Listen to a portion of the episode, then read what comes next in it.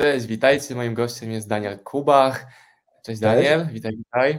Będziemy gadali o książkach, biznesach i pewnie różnych innych ciekawych rzeczach. Będziemy też pewnie trochę śmieszkować, także jak komuś to nie pasuje, to ostrzegamy. Będziemy żartować tak, zapewne. Tak. tak, może być gorąco. Witaj Daniel, hello, hello. hello. Co tam ciekawego u Ciebie, Panie, ostatnio się w biznesach wydarzyło? Taka zagajka na początek.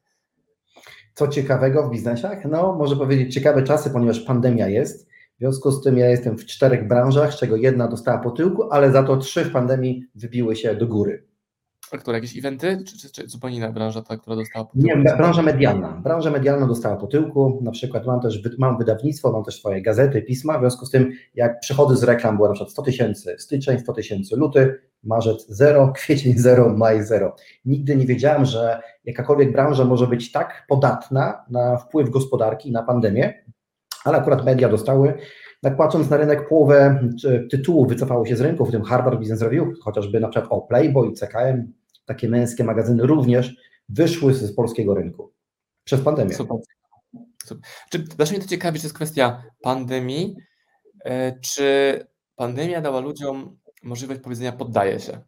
Widziałem wiele takich przypadków, że widziałem kogoś, kto pracował tak sobie, pandemia, no kurczę, nie udźwignę, panie, nie udźwignę. A ja mówię, chcę kupić swój produkt. Nie no, zamykamy się, nie, nie, nie ma klientów. To są moje pieniądze, ale już zamknęliśmy się. Tak, czy na pewno pierwsza rzecz, to co powiedziałeś, ja tak zastanawiałem się, co takiego pandemia spowodowała, no to część ludzi się poddało. Mamy trzy rodzaje przedsiębiorców. Pierwszy rodzaj to są osoby, które się poddały. Typu, nie wiadomo co będzie, poddajemy się, pod... okej, okay, dobra, sorry. Profilaktycznie się poddam, tak? Bo nie wiadomo co będzie. Czyli ograniczamy straty, koszty, zamykamy firmę. Mam kolegę, który ma firmę produkcyjną, miał firmę produkcyjną. Przyszła pandemia, pięćdziesiąt osób zwolnił od razu, ponieważ mówi, że tak, jego rynek prawdopodobnie tak będzie dotknięty przez najbliższe dwa trzy lata, że się, może być, nie odbije i przeliczył sobie z kalkulatorem, że taką fabrykę postawi na nowo za jakiś czas. I zamknął to. Czyli pierwsza grupa, którzy się od razu poddają. Druga, która chce przetrwać. Jakoś przetrwać, jak restauratorzy, przetrwać do końca pandemii, tak? Ale jest też grupa, na szczęście, od przedsiębiorców, którzy chcą wygrać. Wygrać pandemię. Typu, jaką okazję dała pandemia? Zadają sobie pytanie i co możemy zrobić w tym czasie? Ponieważ ja z zespołem zadałem dokładnie takie pytanie moim zespołom. Co możemy ugrać na tej pandemii? Co klienci będą robić? Jakie zachowania się zmienią? Okazuje się, że na przykład w branży medycznej, w której bardzo mocno jestem, mam tam firmę S siedem Health, w związku z tym okazało się, że klienci prawdopodobnie nie będą mieli możliwości chodzenia do lekarza albo nie będą chcieli chodzić do lekarza, będą się bali. W związku z tym w jeden dzień przeszliśmy na telemedycynę. Stworzyliśmy od razu portal, rozwiązanie. Tak? Okazało się, że to, co duże firmy medyczne robią rok, my to zrobiliśmy w jeden dzień z zespołem. W jeden dzień staliśmy się firmą telemedyczną, okazującą, dającą gotowe rozwiązanie, lekarzom przede wszystkim, że mogli pracować, mogli zarabiać, klientom, żeby mogli dostać się do lekarza. I tak naprawdę dzięki temu też widziałem, jaka jest statystyka, o co klientom chodzi. Chodziło przede wszystkim w połowie klientów o recepty, przedłużenie recept, co było dla klientów obłożnie chorych, tych albo prze, przewlekle chorych, było dla nich potrzebny dostęp do lekarza, recepty i w razie czego telefon, czy to jest COVID, czy to nie jest COVID. Także tutaj tak, wytłumaczenie, pandemia plus drudzy, którzy stwierdzili, ok, to jest powiedzmy motyw, żeby wygrać. I z drugiej strony przewartościowanie, bo ja zadałem sobie pytanie, dlaczego me- media typu gazety dostały tak mocno po tyłku? Co się okazało? Sam zrobiłem doświadczenie. Reklama w social mediach za dziesięć dolarów dała mi podobny efekt jak reklama w gazecie za dziesięć tysięcy. Czyli czterdzieści złotych. Podobny efekt do dziesięć tysięcy. Mówię przełożenie na klienta. Wizerunkowo oczywiście w gazecie jest to lepiej, budowanie marki, tak, bo to jest papierowe, zostaje na dłużej.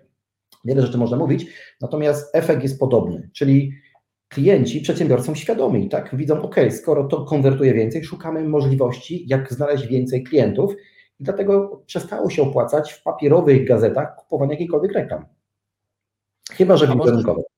A może też być tak, że na przykład za pół roku, albo za miesiąc, albo za pięć lat warto będzie to zrobić, bo nikt tego nie będzie chciał robić i te gazety wymyślą jakiś inny patent, albo ty jeszcze potrafisz to lepiej ugrać i kupisz cały nakład i ty... Na... A! Kreatywne myślenie. No my też musieliśmy się mocno pilnować tego, żeby nie e, uwierzyć w to, co się dzieje w telewizji, bo gdyby tak uwierzyć, co się dzieje w telewizji, to byłoby przerąbane, a patrząc obiektywnie na Excel, pewnie nie znam twojego Excela, ale tak znam ciebie, więc myślę, że to był Excel rekordowy za rok ostatni, tak samo jak u nas. No da się, tylko trzeba nie patrzeć tam i patrzeć w drugą stronę. Nie patrzeć na negatywne rzeczy, znaczy mieć ich świadomość, nie, ale robić mhm. swoje. Znaczy, w branży wydawniczej akurat myślę, że tutaj skorzystałeś na pandemii. Sam w branży, kiedy przyszła pandemia, kupiłem więcej książek niż tradycyjnie, ale okazuje się, że dużo osób kupowało książki, natomiast jak stałem w kolejce pod paczkomatem, to widziałem, że co druga osoba kupowała książki. Bo oczywiście domyślałem się po paczkach, tak? Okazało się, że tak. Potem czytałem statystyki, że książki świetnie poszły w pandemii, tak? Czyli okazało się, że ludzie widzieli, że będą zamknięci i szukali czegoś, takiej albo rozrywki, albo edukacji, albo czegoś, powiedzmy, żeby jakąś przeczytać coś. Czyli fajnie, że wróciliśmy do, do korzeni. To co powiedziałeś, media mówiły źle, kryzys, koniec świata i tak dalej. Zobaczmy, że żaden kryzys nie przyszedł. Ja sam myślałem, że pandemia spowoduje kryzys. Natomiast taka ilość pieniędzy została rzucona na rynek w formie dotacji do druku pieniędzy też, że ten kryzys został odciągnięty. Ja myślę, że on dopiero po prostu przyjdzie, bo wiadomo, że czym dużo więcej będziemy drukować pieniędzy, tym kryzys mocniej uderzy w gospodarkę i być może na szczęście nie zbiegł, nie zbiegł on się z pandemią. Być może. Dlaczego? Bo mielibyśmy naprawdę dwucyfrowe bezrobocie. Ja mam takie podejście, że nieważne co będzie i tak sobie trzeba dać radę. No, mhm. choć, mo, mój portfel nie jest zależny od tego, co powiedzą w rządzie. Jest zależny od tego, czy ja potrafię dać wartość i ją sprzedać i znaleźć odbiorcę. Wyzwanie, jakie teraz nie każdy twórca internetowy ma, w tym i ty, że są bardzo mocno pocięte zasięgi na kolejnych mediach, Facebooka, Instagrama i tak YouTube'a. I też musimy wymyślić, co z tym zrobić, bo wiemy, że mamy dobry produkt, tylko klient go musi zobaczyć. Jest to wyzwaniem, żeby go zobaczył. Wcześniej było, zobaczył w szkole informacyjnym, a teraz w ogóle zobaczył. Przez to, że ktoś ci podcina zasięg, który kiedyś był zasięgiem organicznym. Tak. Takie mam obserwacje ciekawe u nas bardzo. No dobra, no i napisałeś w czasie tym pandemicznym książkę. Tak. Sztuka przeciwności. Jak zacząć robić biznes? Nawet mhm. podobny. Nawet podobny. Tak, nawet nie podobny, widzisz? Co roku piękniejszy i młodszy. Tak. I pytanie, ty napisałeś ile książek? Jedną miałem na pewno w ręku twoją. To jest szósta książka. To muszę nadrobić zaległości, bo miałem tylko sztukę efektywności. Mhm. Dobrze pamiętam? Tak, tak, dobrze pamiętam. Wydana chyba z Helionem, ta jest druga. A pozostałe są jakie? Stricte twoje branżowe czy też biznesowe? Pierwsza moja książka, którą wydałem dziesięć lat temu, to jest Planowanie celów. Mhm. Tak, Planowanie celów to była moja taka pierwsza książka, debiut, sprzedało się dziesięć tysięcy sztuk, czyli poczwórny bestseller, licząc na polskie realia.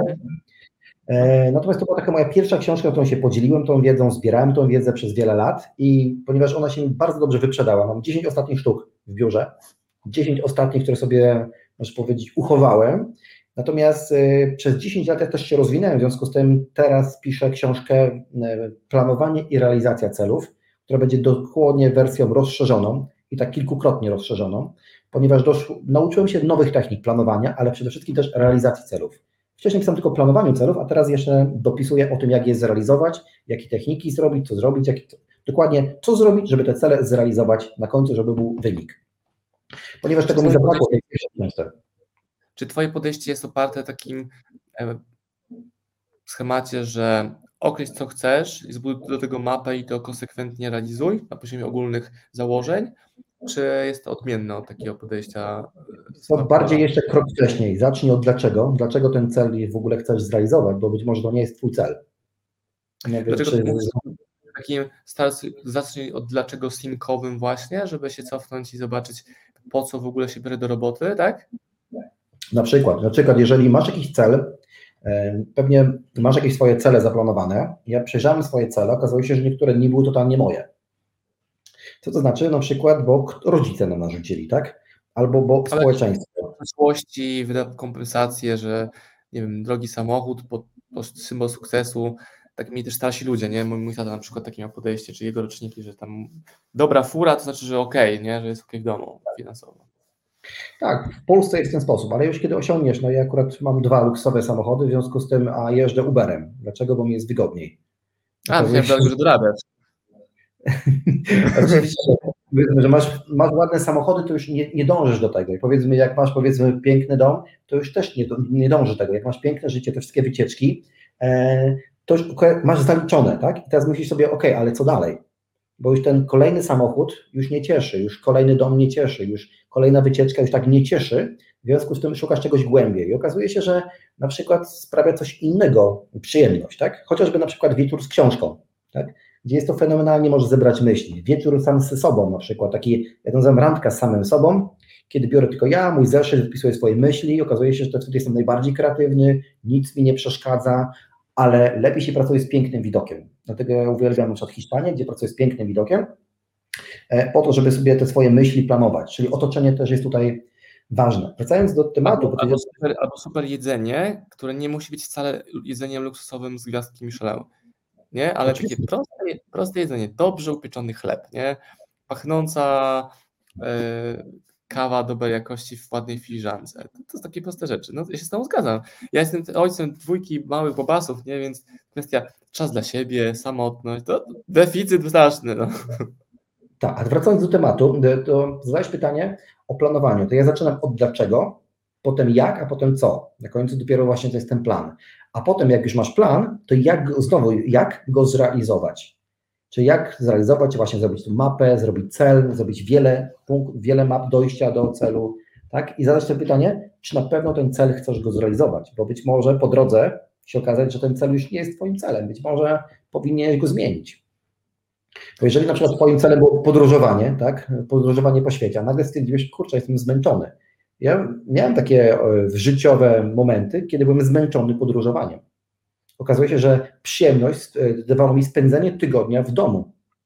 Kiedy mogłem w domu sobie spędzić sam na sam, jak przyszła pandemia, no to ja może powiem na przekór, ja się ucieszyłem, że nagle mówię, kurczę, spędzę więcej czasu w domu. To był pierwszy taki moment, że będę w domu, patrzę, mam, ile mam książek, jakieś zaległości, takie rzeczy. Zacząłem nagle odkrywać, jak fajne mieszkanie mam, tak? Jak, ile, ile rzeczy to mogę zrobić, tak? Których nie miałem wcześniej czasu, tak? Jakieś detoksy sokowe sobie robiłem, tak? Że, a nie mogłem zrobić, ponieważ nigdy nie byłem wcześniej dziesięć dni pod rząd w jednym miejscu, żeby w domu zrobić taki detoks sokowy, nie? Okazało się, że nawet kupiłem takie urządzenia nawet do, detoksykujące organizm, ale też potrzebujesz dziesięć dni. I mówię, kurczę, w końcu tą maszynę użyję. Zainwestowałem dwa tysiące i stoi, tak? Tak stała się, zepsuła, musiałem kupić nową, nie? To tak a propos, kiedy właśnie człowiek ciągle gdzieś podróżuje, gdzieś jeździ i ta pandemia spowodowała to, że nagle okej, okay, tak? Możemy ten czas przeznaczyć dla siebie, pobyć sam ze sobą, pobyć w spokoju, nie? Nie ma takich ciągotek, żeby nie wyjdziesz na miasto, bo wszystko zamknięte, nie? Mało tego, nikt cię nie zaprasza, żebyście się spotkali. To my przyjęliśmy założenie, że, że my się wymiksowaliśmy z miasta w lutym zeszłego roku, czyli przed pandemią. Uznaliśmy, dobra, byliśmy w dużej ilości podróży, byliśmy, mieszkaliśmy w mieście, w centrum, centrach miast, czy to Lublina, czy Warszawy i teraz chcemy być bliżej lasu, przyrody i całkiem przypadkowo się złożyło z tym, że cały świat jednak uznał, że chyba lepiej trochę tak trochę z boku być niż w centrum i to się idealnie złożyło. I był czas na pracę, czas na rodzinę i zrobienie rzeczy, których kiedyś nie było, czyli wyeliminowanie spotkań czy konferencji, bo my często widywaliśmy się na konferencjach, eventach, gdzie jak ktoś nie jest z branży, to on nie wie, że wyjazd na dwudniową konferencję to jest tygodniowe przedsięwzięcie logistyczne poprzedzone wcześniejszym planowaniem, realizacją wszystkiego i trzymaniem kciuków, żeby ludzie przyszli, nawet jak kupili bilet, bo to nigdy nie jest takie samo, to same z tym, nie? I dużo stresu i, i trzymania kciuków. Gdy to się skończyło, to był fokus, dobra, co jest najbardziej efektywne i skupiamy się tylko wyłącznie na rzeczach najbardziej efektywnych. Więc mi blisko jest twoja książka Sztuka Efektywności, czyli jak być bardziej efektywnym, czyli w sumie jak pracować mniej, ale skuteczniej. Nie mniej leniwie, tylko skuteczniej. Jak w przyrodzie utrzymanie tego minimalnego nakładu energii na max efekt. I zadałem sobie takie, takie pytanie, ponieważ u mnie żabka pod domem prowadzi ją jeden przedsiębiorca, który jest tam od rana do wieczora. Naprawdę chłopak ciężko pracuje cały, cały dzień, nawet łącznie z niedzielami, żeby po prostu utrzymać swoją rodzinę. No, ale generalnie pracuje, jest uśmiechnięty, zadowolony, w związku z tym nie widzę, żeby jakiś tam był zmęczony życiem i nie, nie narzeka. Natomiast czytając książkę o największych prezesach firm, na przykład wizjonerskie organizacje, tak, bardzo książkę w ogóle polecam, tak, okazuje się, że oni pracują mniej od tego człowieka, który prowadzi tą żabkę. I to mnie zadało mi takie pytanie, co to znaczy, są bardziej efektywni. I pomyślałem sobie tak, czyli prowadzenie biznesu globalnego w globalnych firmach zajmuje tyle samo czasu albo mniej niż prowadzenie takiego lokalnego sklepu spożywczego lub restauracji, biznesu takiego lokalnego, gdzie właściciel musi być w tym sklepie. I dało mi to do myślenia, czyli co to znaczy, że są efektywni, ale oni nie są efektywni raz, tylko miliony razy bardziej efektywni, bo zarabiają dużo więcej, robią dużo większe obroty w tym samym czasie. Dlaczego? Bo samodzielnie nie obsługują każdego klienta, tylko budują w taki sposób firmę, żeby ją zautomatyzować, żeby ją zglobalizować, żeby wejść na każdy rynek, żeby to było zgodnie z prawem, tak? Mają tego ludzi, sztaby ludzi i generują olbrzymią gotówkę. Pomyślałem sobie, okej, okay, trzeba uczyć się właśnie od takich osób. To się okazało, wprowadzając aplikację na rynek rok temu właśnie w pandemii, kiedy wybuchła pandemia, pierwszego maja wprowadzaliśmy, nie, szóstego maja, przepraszam, wprowadziliśmy aplikację na rynek, która motywuje do zdrowego stylu życia, do chodzenia. A w Polsce zrobiono lockdown, zakaz wychodzenia z domu, nie? Pomyślałem, połowa krajów na świecie miała lockdown. Pomyślałem sobie, ale termin wybrałem. Ale co się okazało? W niektórych krajach już wypuszczali ich z domu, w związku z tym ludzie marzyli o czym? O spacerze. To była jedyna forma rozrywki, siłownie pozamykane, czyli trafiliśmy idealnie w ten moment, że ludzie nagle odkryli, że spacer jest fajny, park jest fajny, spacerowanie po osiedlu, że to jest okej. Okay. I, I teraz zadaliśmy sobie pytanie, gdybyśmy zrobili aplikację w języku polskim, to ilu mamy potencjalnych klientów? No trzydzieści siedem milionów. Robiąc ją w języku angielskim, mamy cztery miliardy, bo tyle ludzi mniej więcej komunikuje się lepiej lub gorzej po angielsku. Połowa świata, tak? Po, komunikuje się po angielsku. Oczywiście to jest statystyka bardzo optymistyczna. My ją trochę zaczęliśmy weryfikować, powiedzmy, że to jest nawet dwa miliardy, ale dwa miliardy, a trzydzieści siedem milionów to jest duża różnica. Co się okazało? Gdybyśmy robili aplikację w języku angielskim, hiszpańskim, chińskim, to już mamy ponad pół świata. Dodając takie języki jak francuski, na przykład niemiecki, włoski, okazuje się, że nagle docieramy do osiemdziesiąt procent, jeszcze arabski, tak? osiemdziesiąt procent społeczeństwa. I co jest bardzo ważne, prowadząc aplikację globalnie, zajmuje to tyle samo czasu, co prowadząc aplikację, budując aplikację na rynek polski. Oczywiście są inne problemy, oczywiście są, jest dużo bardziej rozwojowo, tak? Typu na przykład budujemy rynek afrykański i w Nigerii nagle na Zooma nikt nie przychodzi. Jak? Nikt nie przychodzi, a tam są tłumy ludzi zawsze. No okazuje się, mówię, no ale deszcz padał. No i jak deszcz padał, nie ma internetu. Nagle mówisz, wow, żyjemy w czasach, że jak gdzieś pada deszcz, to nie ma internetu. E, no to jest... no, my przyjęliśmy strategię taką, że no, wydaliśmy tam pod pięćdziesiąt książek pewnie już. Ja bym nie napisał pięćdziesiąt książek przez całe moje życie, pewnie jeszcze do tej pory, ale kupujemy czyjeś licencje i szybciej wydajemy mm-hmm. czyjeś licencje. Spędzę na przykład dwa lata, żeby napisać książkę bestsellerową, a my ją kupujemy, tłumaczymy i cztery do pięciu miesięcy jest na rynku. Czyli i, i też można bardzo tanio, jak u Ciebie książka kosztuje, po sobie spojrzę, siedem dziewięć, czy tam troszkę więcej niż średnia cena książek. Ludzie mogą sobie skonsumować Twoje doświadczenie na ilu kartkach? To jest dwieście kilku kartkach, a nawet trzysta pięćdziesiąt kartkach, tonach. Tak. I to jest e, mega ciekawe. A ludzie mówią mi na przykład, że mało osób czyta. To też jest nieprawdą, bo każdy, kto kupił, potencjalnie książkę przeczyta. Nie wiem, czy całą, czy część, twoją, moją, naszą, nieważne. Więc też tu, tu takich mitów jest, nie wiem, czy też to zauważasz wokół, że ludzie mówią, no to już mówiliśmy, koniec świata, nic się nie, nie wydarzyło, albo że nikt nie czyta, albo że książki nie pozwalają zarabiać, albo że e, ludzie się nie uczą, nie rozwijają, bo są w depresji. Ale to są wszystko nieprawdy. Masz też takie obserwacje? Tak, ale ja zawsze zadaję drugie pytanie, ale jacy ludzie? Kto dokładnie? Na podstawie jakich danych masz tak. te, te poglądy? No, bo teraz patrząc na przykład na przedsiębiorców, ja się otaczam głównie takimi osobami, no to okazuje się, że ja nie znam osoby wśród przedsiębiorców, która by nie czytała. Mhm. Tak, bo zazwyczaj o czym rozmawiamy? O tym, co ostatnio czytaliśmy, tak? Rozmawiamy na przykład o tym jakichś artykułach, o danych, liczbach, faktach, no każdy skąd się bierze. Czyli czytają książki, czytają strony branżowe, internetowe, tak? Edukują się, chodzą na szkolenia, ale tu mówię o przedsiębiorcach. Patrząc na kadrę menedżerską, średnią i wyższą, to nie wiem, czy sto procent, ale na pewno prawie sto procent ludzi czyta, szkoli się, edukuje, dokształca. Patrząc nawet na moich pracowników, no to nawet sobie sami kupują za swoje kursy różnego rodzaju. Tak i mówią, kupiłem taki kurs, czy kupiłam taki kurs, takie szkolenie, taką książkę i o tym rozmawiamy. Tak? To nie jest tak, że ja ich muszę zmuszać kogokolwiek. Natomiast mamy też, mamy społeczeństwo też, jakie mamy, tak? Mamy też powiedzmy, że osoby, które na pewno nie czytają. Dlatego na przykład patrząc na, dlaczego Zygmunt Solorz zrobił świetny biznes na firmie Polsat. No to jest nie to, wiem, jak to, to jest pranie mózgu, nie? On, on zrobił świetny case. Jego zespół powiedział, zróbmy telewizję dla ambitnych ludzi. Tak? Zróbmy telewizję dla ludzi z dużych miast, ambitną, tak? Drogą.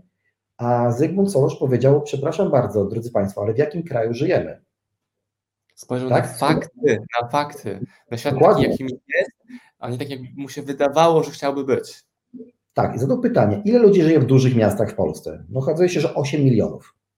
A ile ludzi żyje w małych? trzydzieści. No mówi tak, a co te trzydzieści robi według badań? Te trzydzieści milionów ludzi chce mieć seriale paradokumentalne, muzykę disco polo, czyli białe skarpetki, mokasyny i tak dalej. Oczywiście nie obrażenie tylko, ale takie te majteczki w kropeczki, to wszystkie utwory, takie co lecą. Dokładnie, okazuje się, że część społeczeństwa chętniej słucha takiej muzyki, chętnie ogląda filmy paradokumentalne, niż na przykład jakąś ambitny film. I teraz w tej grupie prawdopodobnie czytelnictwo będzie na pewno dużo mniejsze, szczególnie książek biznesowych, bo często jak, jak z tymi ludźmi rozmawiam, jak ja na przykład roznoszę paczki jako Mikołaj. Co roku jestem Mikołajem, tak, biednych dzieci, szukam zawsze pięćdziesięcioro biednych dzieci, którym rozdaję paczki. No to często ja zadaję pytanie, co ostatnio Państwo czytali na przykład? Patrzę, jak oni żyją. Zazwyczaj mają duże telewizory i zazwyczaj czytanie kończy się na, na szkole. Po szkole już nie czytają. To wiesz, co zauważymy jeszcze jeden element. Czy w domu jest cicho, czy głośno? I nie chodzi mi o śmiechy dzieci, krzyki, płacze, tylko czy nie ma tego medium, które zabija yy, interakcję. To może być telewizor, może być radio, może to być muzyka, która jest cały czas głośną, krążąca i przyjeżdżają do nas na przykład i jest u nas cicho. Moja mama nie wiedziała, co mnie w domu robić. Nie ma telewizora, nie ma radia. Co słychać to wrzaski, krzyki ptaków za oknem, jak się las wlewa do domu oknami dachowymi. Czyli te wredne paszyska ćwikają, nie? Żartuję oczywiście. Tam wiesz, chłonąc to i dlatego tu mieszkamy, gdzie mieszkamy, a ta cisza jest trudna, no, bo trzeba się zderzyć ze swoimi myślami. Co robić? No, wiesz, no. Tak, tak, to, to prawda. Ja też w domu nie mam telewizji od szesnastu lat. Kiedyś komukolwiek mówiłem, że nie mam telewizji, jak pan do mnie dzwonił, sprzedać mi telewizję. Mówię, przepraszam, ale bardzo ja nie mam telewizji. A ten, to co pan ogląda? Ja mówię, no wie pan, nie oglądam telewizji. No siebie to, na YouTube. To kiedyś było, kiedyś to było trudne, tak? Jak można nie mieć telewizji? Dodam, że nie było wtedy Netflixa. Tak, ale no, ja mówię, okej, okay, proszę pana, ja mam telewizor, mam D V D, jeżeli chcę coś obejrzeć, to sobie po prostu włączam D V D i oglądam, natomiast nie siedzę codziennie, tak? To jest, powiedzmy, taka rozrywka raz w miesiącu, dwa razy w miesiącu, żebym coś obejrzał. I to było trudne, także tutaj masz rację, że czytel... inni ludzie czytają książki, inni ludzie oglądają seriale paradokumentalne.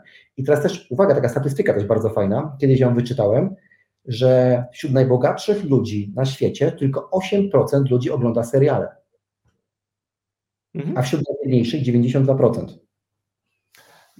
Bo jest też wiele sposobów, ludziom się wydaje, że serial to jest jedna opcja, żeby, cytując, się zresetować albo odmurzyć. A tak nie jest. No. Mi się wydaje, że trudniejsze jest, trudniejsze, ale bardziej skuteczne jest resetowanie się spacerem po lesie trzygodzinnym, jesteś sam ze swoją głową, aniżeli playka i le- lecimy piętnaście odcinków. O, trzeci sezon, no to jedziemy kolejne piętnaście odcinków. O, no coś mi poleciło na YouTubie czy na Netflixie dalej. Mi ludzie nie, wiedzą, nie wierzą, znaczy inaczej, wydaje im się, że ja wiem, co u nich słychać. A ja naprawdę nie wiem, co u nich słychać, bo ja nie oglądam ich rzeczy. No a przecież tak aktywny w internecie jesteś. Jako twórca, nie jako konsument. Jako konsument no. konsumuje las, dosłownie w moim przypadku teraz. I to jest ciekawe, co właśnie mówisz, że ludzie czytają, ci, którzy mają najwięcej, pracują najmniej, znaczy pracują mentalnie cały czas. Ten prezes, o którym mówiłeś wcześniej, on sobie rozkminia, cały czas przetwarza, przetwarza, przetwarza, ale też na wyciągnięcie ręki mamy mnóstwo informacji. Jak ktoś chce wiedzieć, jak założyć biznes od początku, może sięgnąć po Twoją perspektywę. Może zobaczyć, czy styl Daniela Kubacha mu pasuje i wzorować się. Możesz sobie swoją układankę z tego zrobić, wziąć jakieś, wziąć jakieś puzelki. Zobaczyłem ostatni artykuł o tym, że można sobie kupić dom we Włoszech za euro. No, fajny koncept. Tak, w Hiszpanii też. I czytam teraz e-booka, jak kupić dom za jeden euro. On się oczywiście rozpoczyna od zdania, nie jest to możliwe, ale pokażę Ci, ile naprawdę kosztuje. Z tymi remontami. Ta wiedza jest na wyciągnięcie ręki. Ten e-book kupiłem za trzydzieści pięć złotych. I ktoś kompleksowo omawia mi zagadnienie. Tak, to jest właśnie ten sposób. Ja kupuję książki, właśnie czytam e-booki, ale też teraz więcej słucham takich rzeczy. Dlaczego? Bo to jest oszczędność czasu. Na przykład, żebyś na przykład zgromadził tą wiedzę na temat tego domu za jeden euro, to ty musisz poświęcić miesiąc czasu, żeby to zbierać. A za trzydzieści pięć złotych to może być, kupujesz sobie czas, który przeznaczysz na wiele fajnych rzeczy, chociażby na zarabianie pieniędzy. Tak, za trzydzieści pięć złotych ktoś po prostu dał ci to, zebrał tą wiedzę. Prawdopodobnie on kilka miesięcy ją zbierał, żeby ci ją podać za trzydzieści pięć złotych. To jest skondensowany roczny proces, bo tyle zajęło mi kupno tej nieruchomości, szukanie i tak dalej, uczenie się, zdarzanie tego, co myślę o tym, jak jest naprawdę. I to masz mhm. taką komórkę nawet w formacie P D F for mobile. Idealnie ja sobie tam mogę czytać, jak dziecko śpi. No. Ja dokładnie tak samo podszedłem do książki, ponieważ jak zaczynałem biznes dwadzieścia dwa lata temu, to już aż strach powiedzieć, ale już dwadzieścia dwa lata prowadzę firmę. Jestem od dwudziestu dwóch lat przedsiębiorcą. Tak mówię, kurczę, to brzmi przecież dla niektórych ludzi, ja pierdzielę, jakiś, wiesz, no, jeszcze przedwojenny gość, tak, że dwadzieścia dwa lata to jest dużo, niektórzy tyle nie żyją nawet, tak. I co się okazało, że kiedy startowałem, ja tylko widziałem w księgarni, przepraszam, w moim mieście dwie książki biznesowe. Jedna to była jak zjednać przyjaciół, jak zrobić przyjaciół, zjednać sobie ludzi, a druga tak. Franka Bukera, jak przetrwać i odnieść sukces w biznesie. Obydwie oczywiście kupiłem. I to są książki, które najwięcej razy w życiu przeczytałem, tak? Oprócz Potęgi Podświadomości, to są najczęściej czytane przeze mnie książki. Do nich często wracam. Ale nie było innych. Nie było na przykład jak otworzyć firmę. Ja pamiętam, że żeby otworzyć firmę, to słuchajcie, no, poszedłem do mojego kolegi, którego ma, miał ojca, jego ojciec, ojciec miał Lombard, no i miał działalność gospodarczą. Czyli dla mnie to był przykład biznesmena. No i mówię, panie, Janku, panie Januszu, jak się otwiera firmę? Normalnie idziesz do urzędu, płacisz stówę, otwierasz firmę, jesteś przedsiębiorcą. Ja mówię, tyle? No tyle. No dobra, no to poszedłem, założyłem firmę, wypełniłem formularze, potem pani mówi, dobra, jedziesz, wtedy trzeba było jechać do gusu, jechać do zusu, jechać do skarbówki, tak? Czyli trzeba było jeszcze... online i zrobione pięć minut. Kurczę, jeszcze musiałem ten, czyli możesz powiedzieć, że dwa dni mi zajęło na to, żeby tą firmę założyć, ale założyłem, ok, no dobra, będę sprzedawał ubezpieczenia, fundusze emerytalne, super, tak? No i nagle mówią, no dobra, ale to będziesz musiał faktury wystawiać. Mówię, jakie faktury? Normalnie musisz wystawić fakturę. Ale jak się wystawia fakturę? I mówię, kurczę, nie wiem, ale te faktury co potem dalej? No księgować. No to nie masz księgowego? To przebijały się kalkulując, tak?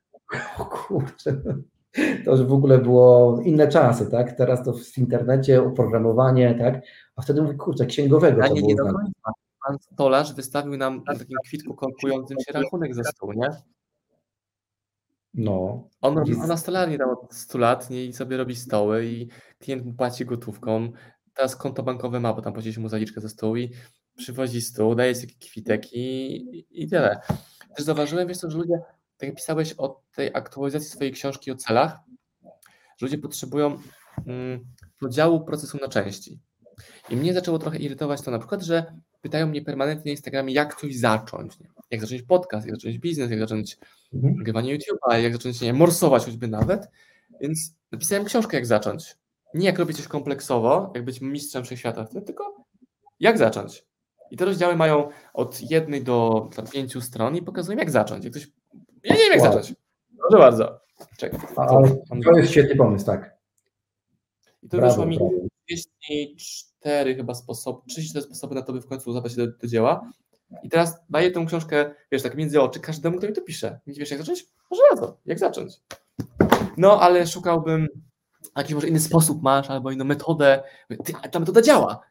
No wiem, ale wiesz, no, nie lubię książek, które mają czarne litery na przykład. Masz jakąś z żółtymi literami. A taką bym na pewno przeczytał.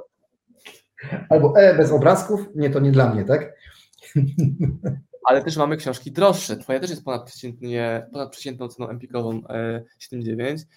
Ktoś mówi, ile książka? Czasami ludzie robią nam wykłady, że ile kosztuje książka. Nie wydawcy, nie? Klient, szary klient robi nam wykład, że druk tyle, tyle to, to, to nie, tak nie może tyle kosztować. A my szanujemy wartość, a nie kartki. Jak ktoś chce kartki, niech sobie kupi jakieś tomiszcza powieści, prawda? W takich mhm. koszach nad morzem są często za pięć do dziesięciu złotych książki, które można kupić. Czy w ten sposób, ja stworzyłem poradnik przedsiębiorczości z prostej przyczyny, ja szukałem tej wiedzy, jak zaczynałem biznes i przez pierwsze pięć lat ja popełniłem tyle błędów, łącznie z dwoma bankructwami, no tak naprawdę W sześć lat doszedłem do pierwszego miliona, odkąd założyłem, nie, w pięć, przepraszam, w pięć, odkąd założyłem firmę. I co to, co to co się okazuje? Czy milion kiedyś to tak jak teraz powiedzmy dwa i pół, licząc inflację? Co się okazuje, że na początku naprawdę jest ciężko. Jak przedsiębiorca nie wie, co ma robić, nie wie, jak zacząć, tak? Nie wie, jakie, w którym kierunku pójść, nie wie, jakie decyzje podejmować, to tej wiedzy potrzebuje. I co się okazuje, że rok temu, właśnie w pandemii, kiedy trochę poluzowano, dwudziestego pierwszego lipca, ja mam imieniny, pomyślałem sobie, ciekawe, czy już ktoś taką książkę napisał, którą ja sam szukałem. I zacząłem Właśnie. szukać. I o. nie znalazłem. Tak. I nie tak. znalazłem żadnego takiego poradnika praktycznego. Znalazłem, poszukaj sobie, znalazłem tutaj takie e, z Urzędu Pracy, jak ktoś chce działalność otworzyć, to taki kurde poradnik taki, ale nie praktyczny, tylko, tylko jak, jak druczki wypełnić, nie? Czyli to coś łatwiejsze, to w internecie się znajdzie, nie? Natomiast nie chodzi o jak druczek wypełnić, tylko skąd wziąć pomysł na biznes, skąd wziąć inwestora, tak? Czy brać wspólników, czyli na przykład albo e, jaki biznes robić, tak? Jak go rozwijać. Ktoś potrzebuje na przykład, albo jakie masz wyzwania, tak? Albo na przykład jak zrobić biznes bez kapitału, albo z niewielkim kapitałem, albo z większym kapitałem. Jakie to są biznesy? Czyli jaką branżę, jaką branżą się skupić, tak? Które branże idą szybciej, które wolniej, co jest błękitny ocean, co jest czerwony ocean. Okazało się, że zadałem sobie wszystkie pytania, wypisałem rok temu właśnie, w lipcu dwudziestego pierwszego, wszystkie pytania, czy ponad rok, pytania, które zadałem sobie, myślałem sobie, okej, okay, odpowiem na nie, i stworzę za rok książkę. I za rok o tej porze wydam książkę. I dokładnie dwudziestego pierwszego lipca, w rocznicę, tak jak sobie obiecałem, dokładnie tą książkę oczywiście wydałem przez rok czasu, zbierałem te wszystkie informacje. Najwięcej pisałem na Teneryfie. Wjechałem sobie, jak była u nas mocna pandemia, wszystko było zamykane. Na Teneryfie wszystko było czynne do dwudziestego trzeciego. Przeniosłem się rok temu na jesień i w sumie zimę na Teneryfę. I tam sobie spędziłem czas, pisząc właśnie tą, tą książkę. Potem jeszcze uzupełniałem wiedzę. Ciągle byłem niezadowolony. Jeszcze, wiesz, jak to jest. Patrzysz jeszcze, a jeszcze to bym dodał, a to też jest jeszcze ważne, tak? W sumie to jest mniej ważne, to to wywalę. Niektóre rozdziały wyrzuciłem, bo ta książka by miała siedemset stron. Ale ze mnie się śmiają na filmie, że napisałem książkę, jak zacząć, to jej nie mogę skończyć. Wiesz, bo ostatnie cztery rozdziały zostały najdłużej, bo tak to odciągałem, wszystkie inne rzeczy były ważniejsze niż to. Mega mi się podoba, co powiedziałeś o tym, że napisałeś książkę dla siebie samego sprzed tam lat dziesięć czy dwadzieścia, tak. To moim największym wyzwaniem, jak miałem pierwszy większy biznes już, no to jak sprzedawać, to, ale nie tak psychologia sprzedaży, jak konkretnie sprzedawać. Więc ja stworzyłem znowu książkę sto sposobów na sprzedaż, gdzie udokumentowałem, tak. gdzie udokumentowałem te sto sposobów moje. Czyli chciałbym mieć tę książkę, lat temu piętnaście, tylko okej, okay, otwieram firmę, otwieram książkę, rozdział pierwszy, musisz robić to. Dobra, robię. Idę do strategii numer pięć, sześć, piętnaście, dwadzieścia, która mi daje najwięcej w moim biznesie, w mojej osobowości. Koniec tematu, nie? I wychodzi. Tak. Ale wiesz co, ja prowadząc, jak zrobiłem premierę książki, to zrobiłem oczywiście webinar, zrobiłem piękny webinar, przyszli goście i to bardzo ciekawe, bo tłumnie, tak? I to przedsiębiorcy, ale mówię to o przedsiębiorcach, co mnie zaskoczyło, nawet zaawansowani, czyli i wiekiem, i doświadczeniem, także okazało się, że wstrzeliłem się nie tylko dla tych na początku, tych początkujących, bo moje założenie było taki przedsiębiorca, który chce otworzyć firmę lub prowadzi ją przez pierwsze pięć lat. Mówię, to jest taki mój target dla tych osób.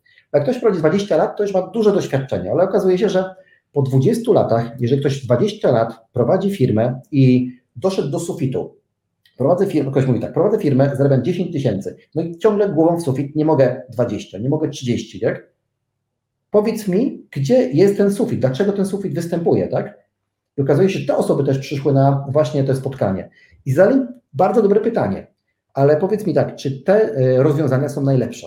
Ja, ja mówię, słuchaj, ja nie zrobiłem teorii, napisałem, co ja uważam, co ja przeżyłem, jakie decyzje podjąłem i pokazuję tak naprawdę, to jest książka, która pisze o moich porażkach. Najwięcej pisze o porażkach. Porad... Nie udało mi się to, nie udało mi się to, nie udało mi się to. Dlaczego? Lessons learned, nie? Dokładnie. No, ja nie ja widziałem się... porażek w tej książce, ja widziałem lessons learned, takie, nawet ciężko to przetłumaczyć, no nie są lekcje wyciągnięte z, pora... z porażek, nie są lekcje wyciągnięte, kropka. Tak, dokładnie, bo... To jest tak, że ktoś widzi przedsiębiorcę, a szczególnie jak już ktoś ma kilka złotych na koncie, to mówi, ok, to jest człowiek sukcesu, ma same sukcesy, a to nie jest prawda, bo ten człowiek tak naprawdę na początku szczególnie podnosił wiele porażek, ciężko pracował po to, żeby stać się bardziej efektywny, żeby mniej pracować i mieć dużo, dużo więcej lub pracować dalej ciężko, żeby ten moment odkłada, ale popełnia cały czas, może być błędy, inaczej podejmuje nie zawsze właściwe decyzje, Niektóre decyzje kosztują go na przykład finansowo, niektóre decyzje mogą zachwiać firmom, niektóre decyzje... Tak. tak, i czasami są takie rzeczy niezależne, tak jak to wiemy, żyjemy na przykład w Polsce i jeżeli ktoś potrafi robić biznes w Polsce, naprawdę się go nauczy, to wieści jedną rzecz, na całym świecie buduje się łatwiej biznes niż w Polsce. Z naszym polskim doświadczeniem, z polskimi urzędami, z polską nieufnością, z klientami, którzy są bardzo nieufni, jeżeli ktoś wychodzi na rynki zagraniczne, to się dziwi, kurczę, po pierwsze wielki rynek i czemu ci ludzie chętnie kupują, chętnie ufają.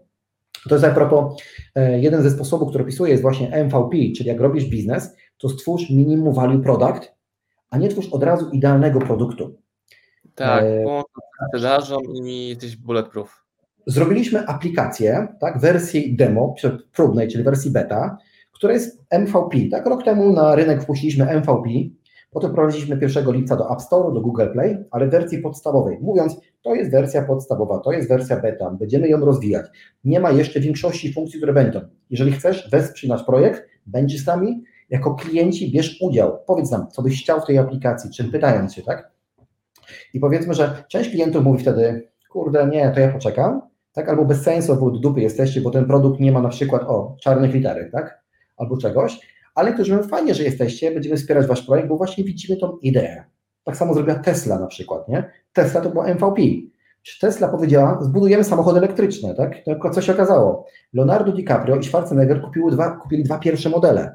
I co powiedział Leonardo DiCaprio? Mówi, Tes po czterech latach, dostał cztery lata po, przepraszam, nie, cztery lata po terminie dostał samochód, przejechał się i powiedział, Tesla to jest świetny samochód. Szkoda, że jeździ tylko pół godziny, bo tylko wtedy pół godziny nie jeździł, tak? Ale będę wspierał, ponieważ wierzę w ten projekt, wierzę w ten pomysł i wierzę w to, że samochody elektryczne zastąpią spalinowe. To będzie ekologia, to będzie rewolucja. Schwarzenegger powiedział to samo. Co się okazało i no, część ludzi powiedziała, kurde, komentatorzy giełdowi pisali już po Tesli, koniec Elona Muska, tak? W ogóle nieudaczni, pokazali go jako nieudacznika, Tesla i tak dalej, że ona pół godziny tylko jeździ. No ale to było M V P, on pokazał, tak będzie wyglądał samochód, będzie jeździł niedługo cały czas, tak? Niedługo będzie jechał ponad milion kilometrów, ponad tysiąc kilometrów i prawdopodobnie w przyszłym roku to osiągną, z tego co słyszałem, tak? Że ponad tysiąc kilometrów na jednym ładowaniu Tesla będzie jeździć, to znaczy, że to zmieni wszystko, tak? Zobaczmy, że Tesla jest najbardziej wartościową firmą na świecie. Startowała od M V P i to jest właśnie strategia, czyli najpierw zanim strzelisz armaty, strzel z procy, zobacz, czy klienci przyjmą twój rynek, a potem badaj wśród klientów, co oni chcą, czego oczekują twojego produktu, abyś się do niego agile, elastycznie dostosował pod klienta, a nie pod swoją wizję, która jest, którą klient nie kupi. Jestem pewien, Daniel, że ta rozmowa u wielu naszych widzów pozostawiła duży niedosyt. Ja ich przekieruję właśnie do tej książki Sztuka Przedsiębiorczości. Du- dużo rzeczy mamy bardzo wspólnych. Wiesz, że też było podobne na przykład do mojego podejścia opisanej w książce Biznes Ci Ucieka, Wam polecam. Sprawdziłem właśnie kątem oka, mamy jeszcze jakieś pojedyncze egzemplarze książki Sztuka Efektywności Daniela. Może sobie sam Daniel wykupię nas te egzemplarze, te ostatnie egzemplarze na rynku. E, także polecam Wam, żebyście sobie sięgnęli, jeśli ta rozmowa dla Was była ciekawa, inspirująca i przydatna. Innymi słowy, do tej pory z nami jesteście, czy ponad pół godziny nas słuchacie, znaczy, że ta książka Wam przypadnie do gustu, bo wyciągałem z Daniela to, co jest jego mindsetem przedsiębiorczym i sobie też spójrzcie na książkę Sztuka Efektywności, której jest już ekstremalnie mało na rynku. Dziękuję Ci bardzo, Danielu, za dzisiaj. A dziękuję bardzo, Marcinie. No i co, trzymam kciuki, aby, abyś dalej edukował, tak dalej edukował społeczeństwo, aby ludzie budowali coraz większe firmy dzięki właśnie Twojej wiedzy, dzięki Twoim książkom. No i przede wszystkim życzę dalszych sukcesów. A Wam, moi drodzy, życzę, żebyście budowali międzynarodowe, duże firmy i mam nadzieję, że do zobaczenia na spotkaniach biznesowych albo na do zobaczenia z drugiej strony książki. Jeżeli oczywiście chcecie, zapraszam, tak? To są, ja jeszcze raz powtarzam, to są metody, które są u mnie sprawdzone, ale to nie są, to nie jest jedyna droga do osiągnięcia celu. Na pewno jest wiele dróg. Ja pokazuję, jak ja bym to zrobił najprościej, tak? Według mnie. Ale prawdopodobnie są też inne rozwiązania, które prawdopodobnie też na to wpadniecie, przetestujecie i podzielicie się wiedzą z nami, jak osiągnęliście swoje rzeczy, jakie firmy stworzyliście, jak do tego doszliście, do czego planujecie. Szwedzki stół, buduj swoją własną kompozycję na talerzu, tak żeby Ci smakowało i działało. Dziękuję Ci bardzo, Daniel, za dzisiaj. Również dziękuję wszystkim, też dziękuję, trzymajcie się, do zobaczenia.